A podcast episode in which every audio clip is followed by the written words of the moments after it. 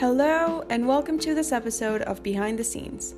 Our guest speaker for today is none other than Alan Wertheimer, the current CEO of the House of Chanel.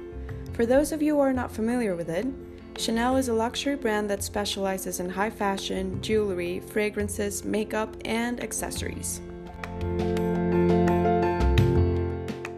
It is hard to imagine a time in which Chanel wasn't globally known. But like all great brands, there's a captivating story behind its immeasurable success. The House of Chanel was founded by Gabrielle Chanel, better known as Coco Chanel. She was a legendary woman who revolutionized the fashion industry and deeply influenced the life of women. At a time in which women's fashion was overly complicated and extremely uncomfortable, Coco Chanel was able to introduce collections that challenged these impractical trends.